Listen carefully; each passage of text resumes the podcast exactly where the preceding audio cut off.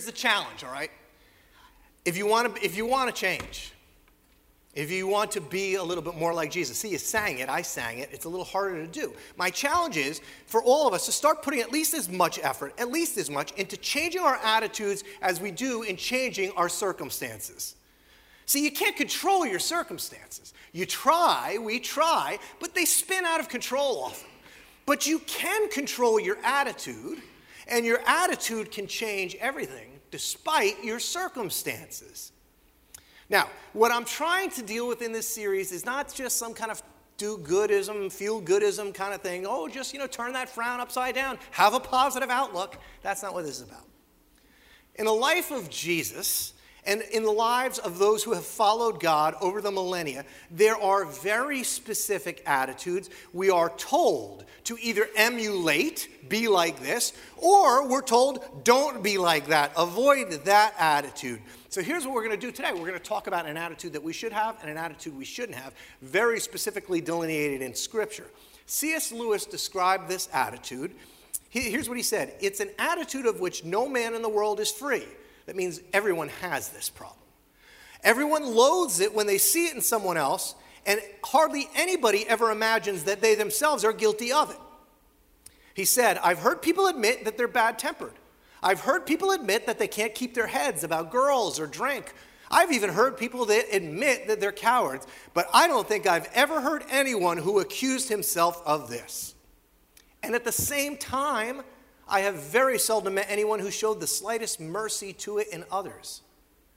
There is no fault that makes a man more unpopular, and no fault which we are unconscious of in ourselves, or we are more unconscious of in ourselves. Listen, the more we have of it ourselves, the more we dislike it in others. He said that this attitude has been the chief cause of misery in every nation and every family since the world began. This is why we're doing it today, week one, in a sense of specific attitudes. He said it leads to every other vice. It is the complete anti God state of mind. Does anybody know what this attitude is? Pride. Pride. The complete anti God attitude. Lewis concluded, he said, according to Christian teachers, the essential vice, the utmost evil is pride. Unchastity, anger, greed, drunkenness, all that, he said, are mere flea bites into comparison. It was through pride that the devil became the devil. Pride leads to every, every other vice. It's the complete anti God state of mind. When Lewis talks about the devil becoming the devil, he's referencing um, an Old Testament scripture in the book of Jeremiah. He was a prophet, and, and the prophet recorded these words. If you're not familiar with kind of the story of this enemy, the scripture says, that is afoot in our world, eh, there was once an angelic being so beautiful uh, that it, it, it he began to think that he could rival God. In fact, his words were recorded by Jeremiah. This is what he said he said, I will ascend to heaven. I will raise my throne above the stars of God. I will sit enthroned on the Mount of Assembly on the utmost heights of the sacred mountains. I will ascend above the tops of the clouds. I will make myself like the Most High.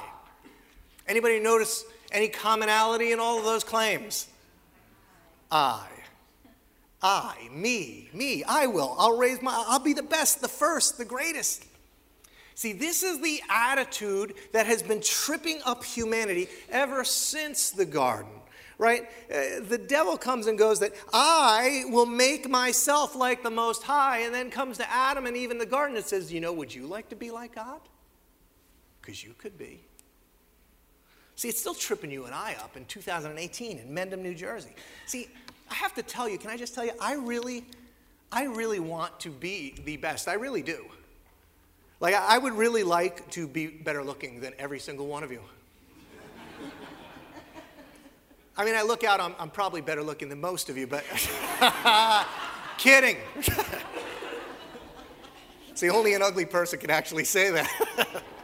Here's the deal I, I do, at my core, right? I want to be more powerful wealthier, richer, funnier, cooler. I'm going to do everything I can, you know, to raise up my throne. I mean, you do that too. Now, This is deep in us. Like you feel it, you know it. But here's what's interesting. Paul, who writes most of the New Testament, says of Jesus, he goes, you, you need a change of attitude about this. Here's what your attitude should be like. He says, Have this attitude, which was in Jesus, who, although he existed in the form of God, he didn't regard equality with God a thing to be grasped, but he emptied himself and he took on the form of a servant and being made in the likeness of men. Being found in appearance as a man, he humbled himself by becoming obedient to the point of death, even the most painful, humiliating, kind of death on a cross. Now, let me give you, can I give you just a little bit of a Greek thing that's pretty cool here? If you just stick with me a minute, I think it's actually fascinating. That phrase, and if you'd leave that up, guys, existed in the form of, right? That Christ Jesus existed in the form of God. You sometimes see that, like in NIV, it'll be translated as the word be, being in very nature God. If you take that participle being, some would uh, argue that because of the way that that Greek participle runs, it should be translated differently. It should be translated like this Your attitude should be the same as that of Christ Jesus, who precisely because he was in very nature God, did not consider equality with God to be grounds for grasping, but poured himself out, taking on the nature of a servant. And I love this because this is what it means. It means that Jesus did not take on simply an outward form of a servant. It means that Jesus didn't come in the form of a servant. He wasn't disguising who God is, he was revealing who God is. One writer said this He goes, I remember hearing a Christian speaker say once that pride is forbidden to human beings, but it's okay in God because, after all, He's God. This is wrong.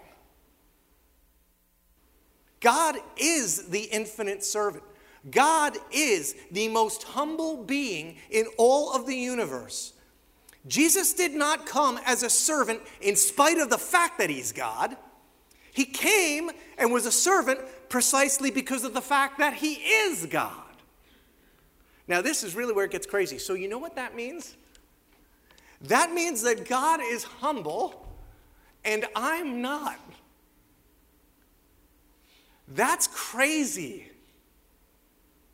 See, when, when you start to really investigate pride in your life and start to, to try to shine a light on what drives some of your decisions, you start to realize you have an attitude problem, an attitude that needs adjusting. We are much more like uh, what we're called the three Christs of Yps, Ypsilanti. Anybody ever hear about the study of the three Christs of Ypsilanti? kind of a psychological study by, done by a guy named Milton Rokeach. He wrote about this. It was three guys, a true story Leon, Joseph, and Clyde. They all suffered from a Messiah complex. And this is not just like a little touch of narcissism or, or a dash of grandiosity. They were three chronic psychiatric patients, and they, they were institutionalized at a hospital in Michigan. And they were all diagnosed medical conditions, psychiatric, delusional disorder, grandiose type. And each of these guys maintained that he was the reincarnation of Jesus Christ. Each of them believed they were the central figure whom the whole world revolved around, these three little messiahs. Now, Rokeach wrote a psychological study about his attempts to get these guys to come to grips with the truth about themselves and learn that they, they were just Leon, Joseph, and Clyde. He spent two years working with them. But change came hard, and, and with little to lose, he decided after a while to try a new experiment. He put the three men into one small group. For two years, these three delusional messiahs were assigned to adjacent beds. For two years, these, these guys ate every meal together. They worked together at the same job. They met daily for group discussions because he wanted to see if rubbing up a messiah to a messiah might diminish this delusion. The experiment led to interesting conversations. One day, one of the men claimed in, in group, I am the Messiah, the Son of God. I am on a mission. I was sent here to save the earth. Rokeach and group looked at him and said, Well, how do you know that? And he said, God told me. One of the other patients would uh, raise their voice and go, I never told you any such thing. it's pretty funny. Now, most of us don't believe we're the messiahs of the world. But there is in all of us a little bit of this concept of we all think the world revolves around us. I was at a track meet yesterday. Just want to give a shout out to the person in the room that I met there that told me don't worry about getting suntan lotion because the UVA, UV rays are very low. You'll never get burned on a day like today. I can't feel my face. Let me go on. uh, we all face these similar battles, right? I was at that track meet. I'm watching these kids go by, and, I, and, and, you see these high schoolers, and all of them are walking by thinking about themselves. I'm just studying them because I'm working on this talking. Every kid's like, I wonder how I look. I wonder how I'm going to do. I've got to be the best. I've got, and you could see, you know, you could see the weight and the pressure on them. You could see their insecurities. And all of a sudden, I started going, wait a minute, I'm doing the same thing about myself. I'm wondering about how I look while I'm watching them, thinking about how they look, right? I mean, this is really, it's really quite deep in us. Lewis said this is our deepest issue. We want so much for the world to revolve around us. We want the superior position, to win, to have the best, to be the best. It's the pride, he said, that leads to every other vice. Other vices, think about this, can bring people together. Where do you find great relationships, fun, love, harmony? I mean, go, to, go hang out with the drunks at the bar, right? There's wonderful community there, right? Gamblers in the casino, gangsters in the back room, but pride always means hostility and separation and brokenness, both in our relationships with each other and in God, because God is humble and we are not. Think about what this does. This is, this is so important to understand. A couple, right? I had a friend tell me the other day, they've been divorced for some time and it ruined their family, and they said, Well, I really wanted to go to counseling with my husband. I asked him for 15 straight years, could we please go to counseling? Could we please go to counseling? Could we please go to counseling? And, and every time the husband would go, No, I'm not going to counseling. I'm not going to counseling. Until finally the divorce papers were just about signed and he came home and he said, Fine, I'll go to counseling. And she said, I have no feelings left for you anymore. Because he was too proud to go to counseling. Friendships explode because one individual's pride keeps them from admitting a mistake and saying, you know, just saying, I'm sorry. How many relationships get broken just because somebody won't go and say, I'm just, I'm sorry? Businesses, business people, right? Pride, we refuse running our businesses to take any advice. We recklessly pursue courses of action that we think are right because we don't listen to anybody else. And companies go under. What fuels more fights in marriages, right? Finances. Think about what's behind much, many of the bankruptcies in the world. I mean, why do our finances get messy? Well, we, you know, I, we got to have a certain house, certain car, a certain school for our kids. Kids got to go to that, that kind of school, even if we can't afford it. The crazy sport parent, right, pushing the kid. You've got to be great because it makes me look really good when you're good. The guy yelling at the ump right from behind the backstop. What's driving that? What's fueling it? Pride. One of the most famous proverbs in the Bible, everybody knows it. You go to church person or not. Pride cometh before the fall. It's interesting, right? Because that's a historical truth. Pride is what got Adam and Eve, it came before the fall. But it's also a relational truth. Pride sets us up for falls in our own lives. And it's because it's so core to our nature, it's the center of our brokenness, it's poisonous to our relationships with each other and with God through the centuries, those that have known God have warned us more about pride than perhaps anything else. In fact, warning is not a strong enough word. God Himself is love, but God hates. Here's what Proverbs 6 says To fear the Lord is to hate evil. I hate pride and arrogance. Proverbs 7 says this there are six things the Lord hates, no seven things he detests. And so the Proverbs writer is hearing from God, he's going to write down the things that God hates. Now, if I, if prior to coming in here this morning, if I said to you guys, all right, list for me the things that God hates, what would you say? Well, murder, um, you know, we'd come up with some other things. The number one thing in the list of things that God hates, those who are too proud. Why? Because he loves you. And pride is killing you. Now, let me give you a real moment of sobriety here, understanding how dangerous pride is. I have to warn most of you in the room you are at greater risk for pride than maybe anybody who has ever lived. This is a bigger issue for you than almost anybody, and I'm going to give you two reasons why. The first reason is related to where and when we are living. Sitting at the track meet yesterday, you know, going to track meets is like watching grass grow, and uh, I'm sitting there and trying to kill like an hour and a half in between events, and Joan had her phone out. The Long Valley Patch article comes up the 20 least educated towns in New Jersey. Well, got to click on that, right? Um, so, you know, boop right in. Now, what's the first thing I'm looking for when I go to that list? Is to ensure that Long Valley, New Jersey is not in that list. Why? Because I don't want to feel uneducated. So I quickly run through that list and see Long Valley's not there. I take a deep breath. and I go back to the top of the list so I can enjoy laughing at all these uh, other buffoon towns now that are uneducated. Right?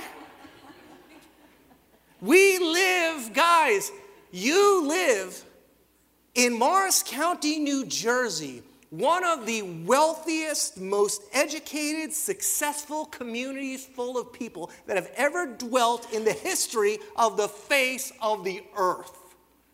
That's the truth. And all of these accomplishments and successes, they're so often fueled by this competitive nature, and what lies underneath it is this deep level of pride. This is why we, we make more money so we can spend more money and, and take on more debt and, and, and anxiety and, and, worry. It's like, it's like in, this, in these towns that we live in, uh, this pride, it's like pride on steroids for us. But second, I'm going to give you another reason why you're in more trouble than most. Here, here's the reason. Most of us in this room, many of us in this room would say, Well, I'm a Christian, I'm, I'm trying to follow Jesus. Most of us would be described by others as religious people. And, and as the history of the church shows, there ain't no pride worse than religious pride. That was the pride that put Jesus on the cross. That is the pride that to this day still longs to crucify anybody who threatens to disagree or, or even push against the status quo. We tend by our nature to bring this pride element into our faith. And thus we become modern day Pharisees in search of a tax collector. It's so crazy. We bear this name of Jesus. We walk around saying we're Christians, and, and by that very definition, we follow a humble God, and we can be the least humble people on the face of the earth. Now, how do you fix this if it's so dangerous? It's painful. I'm telling you, if you want to work on this, and I'm begging you to work on it because it could change everything in your life. If you want to fix this, and, and this is going to be like holding a, your head underwater because your pride is going to scream for air you got to do a couple things. The first thing you have to do is you have to own the fact that you're, you're a proud person and you're struggling with pride. We all have pride problems. One form of pride, you know what we need? We need a mass confession of our pride issues. So that's what we're going to have this morning. Join me in the confessional booth for a moment. That's what we're going to do. We're going to look at a couple elements here. Uh, Jeremiah, another Old Testament prophet, said, This is what the Lord says Let not the wise boast of their wisdom, or the strong boast of their strength, or the rich boast of their riches. One other proverb says, Boasting or bragging is looking for trouble this boasting issue, right? Speaking about people who are focusing on their appearance, their image, their accomplishments, the way they're perceived. John Ortberg put it this way. He said, if you, now, see, I'm reading John Ortberg saying this because this is going to bother you and you can email John Ortberg when I'm done. He said, if you exercise in spandex ever, you probably have this problem. I actually thought about it. When I first started going to the gym, I would wear these big, fluffy clothes. And the better shape I got, the, the more comfortable, right? The other way, I went with what I was wearing to the gym. If you work out at a gym where there are mirrors on the wall and you watch, you probably have this problem.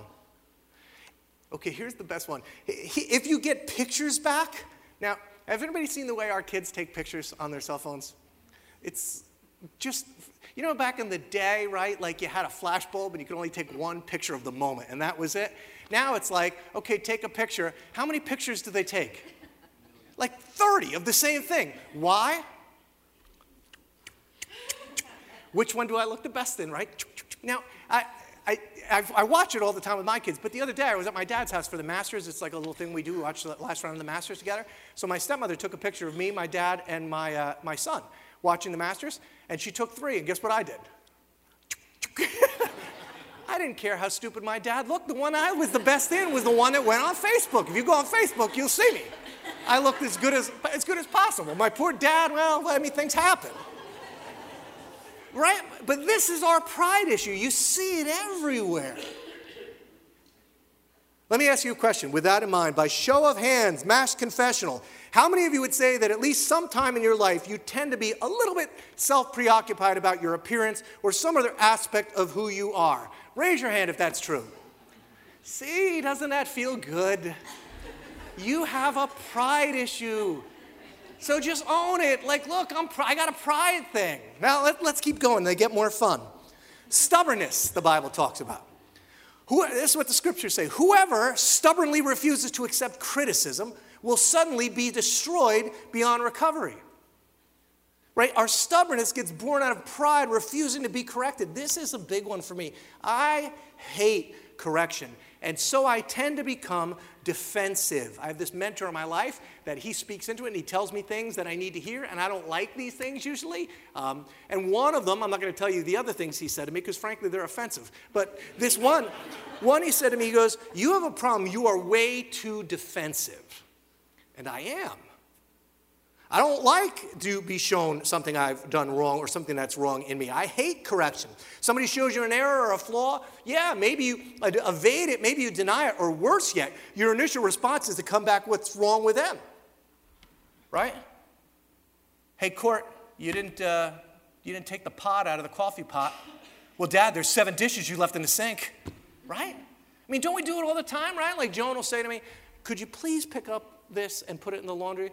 And what's my initial response is like, well, yeah, well, how about you unplug the stupid hair thing that falls on my foot every morning, right? like, this is just in us. It comes out. We're defensive. I mean, the problem when you're dealing with a defensive person is when you try to point out that he or she is defensive, guess what they get? Defensive. It's very difficult to get past that. Good news is, if you struggle with this one, the good news for you is you've probably actually never been wrong in your life, right? So you're, you're good. Now, here's the deal quick show of hands. How many of you sometimes wrestle with being defensive? Raise your hand if you wrestle with defensiveness. Okay?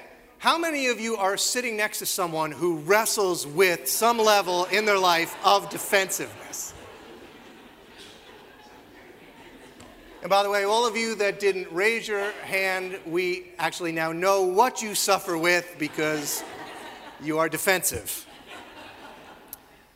What does pride do? Pride fuels our desire to be a controlling person. But the scriptures say we should submit to one another. Paul says, let me show you, let me make it bluntly how Christ lived. The attitude he had submit to one another out of reverence for Christ. Instead of trying to control or climb the ladder or get to the top, we're supposed to submit to one another. But controlling people, we have a hard time doing this, right? I mean, we walk around the office, well, if I want something done right, I guess I got to do it myself. Can't hand the reins over to anybody. You always have to be in charge. You always have to make the decision. Well, honey, I always let you choose where we're going to dinner, right? But do you let her choose where you're going on vacation? Or what you're in investing in? Or kind of car you're going to buy as a family? Raise your hand if any of you deal with control issues. I, I, need to be in control. I struggle with this need. And of course, here's the last one. This is my favorite one. It's, it's, it's a command of Jesus. It's got to be the least obeyed command ever written in, in the Bible. Jesus famously said, Do not judge, or you too will be judged. Now, if this is you, and this is deep in us, for the world, the world for you is just like a giant movie, and for some reason you feel as if you have been hired to be a critic, right? You just, you just have to somehow chime in. You can't control it. You just got to tell somebody what they're doing wrong, right? It's just, I can't help it. I'm just trying to help. You know, one of your favorite phrases is, well, it might not be my business, but, right? We fall into that one easily. Our first response, no matter what, is, you know, it's called sometimes a critical spirit. Somebody brings up an idea. If you have a critical spirit, watch this. You'll start to notice your first reaction is, no, that won't work. Or, uh, or let me show you what's wrong with that. You should do it this way instead. Now, I'm not going to ask you to raise your, your hands for this one because I don't want you to be judged. but this would be a great question for you to ask your spouse or your kids. You know, am I judgmental? Or the people that work for you. People that work for me, we won't be doing this one, but now we could go on all day. There's a lot of deep issues here, right? But the road to humility starts when you acknowledge, you know what, maybe I do have a pride issue. But the goal is to have the attitude of Jesus, which was humility. Let me give you this definition for humility it is an accurate self appraisal, responsiveness to the opinion of others, and a willingness to give praise to others before claiming it for oneself. The humble person accepts their imperfections, sins, and failures and acknowledges their gifts, abilities, and achievements that have come from God. Now, listen, humility is not like, oh, I'm such a loser, I'm so ugly, I'm so unpopular. That's not humility. That's a counseling need, right? humility is not self negation or the rejection of all of your God given strengths and ability. Humility involves a grateful dependence on God and a realistic appraisal of your strengths and your weaknesses. C.S. Lewis put it best when he said, Humility is not thinking less of yourself, but thinking of yourself less. So, step one, you've got to acknowledge you got a, a pride problem. Here's step two you need to take proactive measures. You will never stop being proud and you will never grow humble unless you actively work on it. Here's what Jesus said Those who exalt themselves, which is what we do by our nature, will be humbled, but those who humble themselves, proactive, go after it, those who humble themselves will be exalted. Peter said, Humble yourselves under God's hand, and he will lift you up. James, Jesus' brother, can you imagine having your brother as actually the Savior of the world? This would be quite humbling, right? He writes, Humble yourselves before the Lord, and He will lift you up. If you want to fix this issue, you've got to adopt a new mantra into your life. You got to eat right, you got to exercise regularly, and you got to humble yourself daily. Daily, you got to work on it like, like the gym. You got to get up in, in the morning and go, What am I going to do today to humble myself? Let me give you a couple quick suggestions as we close. Suggestion number one Proverbs 27. Let someone else praise you and not your own mouth, an outsider and not your own lips. Sometime this week, you are going to be tempted to impress somebody with your own accomplishments, your, lick, your, your looks, your wit, your success, or your spirituality. It's a conditional response. I was at a track meet yesterday had a friend come up to me and say, Oh, you did track? Were you any good? now, I could have just said, I was okay, but no. I whipped out my track resume and went through it for the person right on the spot. I didn't have to, but it's just in there. Here's, here's this principle. Here's the principle we're going to embrace for this week, okay? When somebody tells you something, about your wit or ask you a question about your successes, right? Here's what I want you to do. There's no kids in here, they're up in children's ministry. When somebody does something, you feel the need to come back with the conditional response.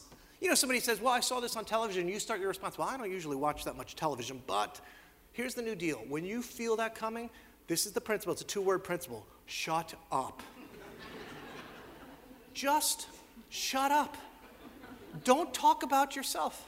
Let them go on and on and on. Just shut up. And you know when you do, you know what you will feel deep inside of you? Pride screaming, I need air. Let me out. I can tell them about how great I am, right? Nobody needs to know what college you went to or how much you, you know, just sh- please. And this is an exercise because you're going to feel it. Just shut up. Just think to yourself when they do it this week. I'm just going to shut up. All right, another way to do this uh, is, is you're going to be tempted this week to judge somebody. You're going to be tempted to have an, ev- an evaluation of somebody who did the wrong thing, said the wrong thing, wore the wrong thing, practiced the wrong thing. It's just going to be so overwhelming, right? Like you're going to be sitting on the, you're going to be sitting, I don't know, at a baseball game and you're going to see somebody uh, with like plumber's crack right in front of you, and you're going to want to take your phone out and snap that, and, right? And put it on Facebook, right?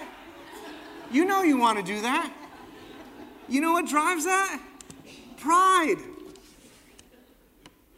Right? When that temptation comes up, you've got to remember what Jesus says about the various forms pride takes. And together we can say in my mind, you know what I'm going to do right now with my Facebook? I'm going to shut up.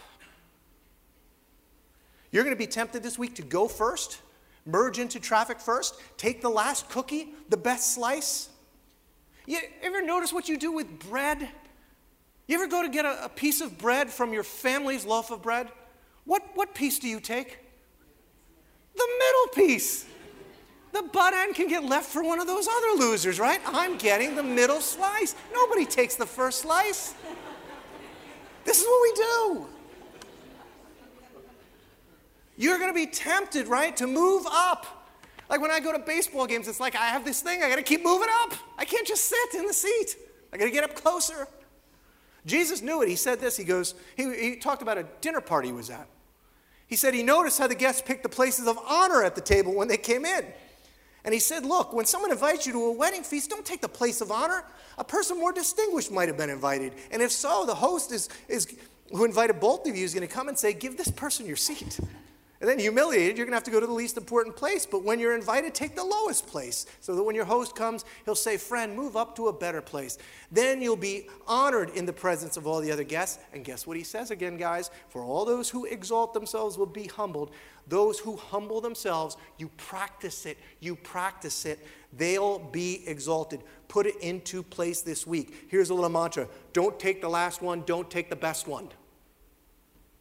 A couple quick ones. Here's a simple one. This week you're going to be tempted to, to criticize or offer your opinion on how it could be done better or what some, somebody else is doing wrong that needs fixing. Here's the exercise don't. You know, there's the shut up thing again. Just hear it in your head, just shut up. For others, you're going to take some criticism this week. You know what? Just take it, reflect on it. Think about what there's probably some truth in it. Don't be defensive. I know she leaves her dishes on the counter, but you could pick your socks up. There's some history there. Anyway, here's the last two. These two, if you do these, this will drive, this is like, this will crush pride like crazy. I know it, it's true. Uh, you actually have cards in front of you in the seat backs. You could fix some pride problems right now this morning if you really want to take this seriously, okay? Here's the first one there's, there's, a, there's a card in front of you called give. Jesus said, when you give to the needy, don't announce it with trumpets as the hypocrites do in the synagogues and the street. You want to humble yourselves? I'm totally serious about this, okay? I'm not blowing smoke. You want to humble yourselves? Go give away a big chunk of money, like a, signif- a significant amount of money, and don't tell anybody you did it, no one. Ooh, that will be so hard. I'm telling you, I know. I started Beyond the Walls because I gave a guy $20 on the street in Manhattan. I couldn't stop talking about it. I told everybody I was out with that day. Did you see that guy? I gave him 20 bucks. I just kept doing it, right? It was 20 bucks, right? You could, I mean, look, if you, for a couple things, right? Just quick, God doesn't need your money. We talked about that. He doesn't need your money. God has plenty of money, right? And if you don't want to give it here, that's fine. Don't give it here. But if you want to try to start working on your pride, give a, something that would be significant to you that has a cost of money away and don't say a word. That's how you humble yourself. One last one. This will kill pride too. Jesus called, called them together and he said, Look, here's how the world works. The rulers of the Gentiles lord it over them, their high officials exercise authority over them, not with you guys. Instead, whoever wants to be great among you has got to be a servant. Whoever wants to be first must be your slave, just as I didn't come to be served, but to serve and to give my life away as a ransom for many. I mean, just as a pastor, if you're visiting our church today, or you've only been here a few times, I hope you are, I hope you are finding God here, sensing God here, growing towards God here. I'm very excited about what God is doing in our church. If you've been here for a while, but you're still every Sunday morning you drive in and you wave at that poor sucker in the rain and the parking thing, right? And you, you, you immediately start trying to find, I wonder what the, where the, is there a parking spot closer to the door? This is ridiculous how far I have to park here this morning. And you walk in past the wonderful greeter who welcomes you, and you walk over and grab some coffee from the person that got up early and came and got it for you, and you drop your kids off in children's ministry, and you come down and sit here, and then you go home. I think you might have missed this. You, you, you might have a pride problem. Uh, there's a card in front of you that talks about engaging. Like, honestly, guys, I gotta be honest with you. Like, we, with a church this size, we should have so many people signed up to serve. Like, we should be getting cards all the time. what would be like the least, uh, most anonymous thing I could do that no one would know that I did? Some of you, by the way, do do this, and you're awesome. I showed up at work the other day. We had uh, some trees taken down the front of the one house, and all of the stumps were ground. I have no, I didn't ask them to be ground. In fact, I didn't even want them ground. No, that's not true. I did want them ground. But they've just done, gone. I don't know who did it. I have an idea because he does stuff like that all the time, but didn't, just did it. Guys, you should serve. I mean, if you don't want to serve here, serve somewhere else. But, you know, there's two kind of things you hear in churches all the time. I've been in churches since I was 18 years old. Two complaints in the church all the time. The kitchen's a mess. It's always a mess, right? Because nobody wants to clean it up because somebody else will clean it up, right? Um, and, and there's not enough volunteers in children's ministry. I mean, can I just be honest, guys? They're your kids. We should, we should be we should be trying to tell you to get out of children's ministry, not trying to get you to be in it. Serve. Band, come up. Understand this when anytime you serve, you build the kingdom of God. None of that stuff gets lost. Very impressive people do very impressive things in the world. But all that stuff one day is going to burn up like straw. It's going to be forgotten. It's going to be confined to the ash heap of history. No one will care.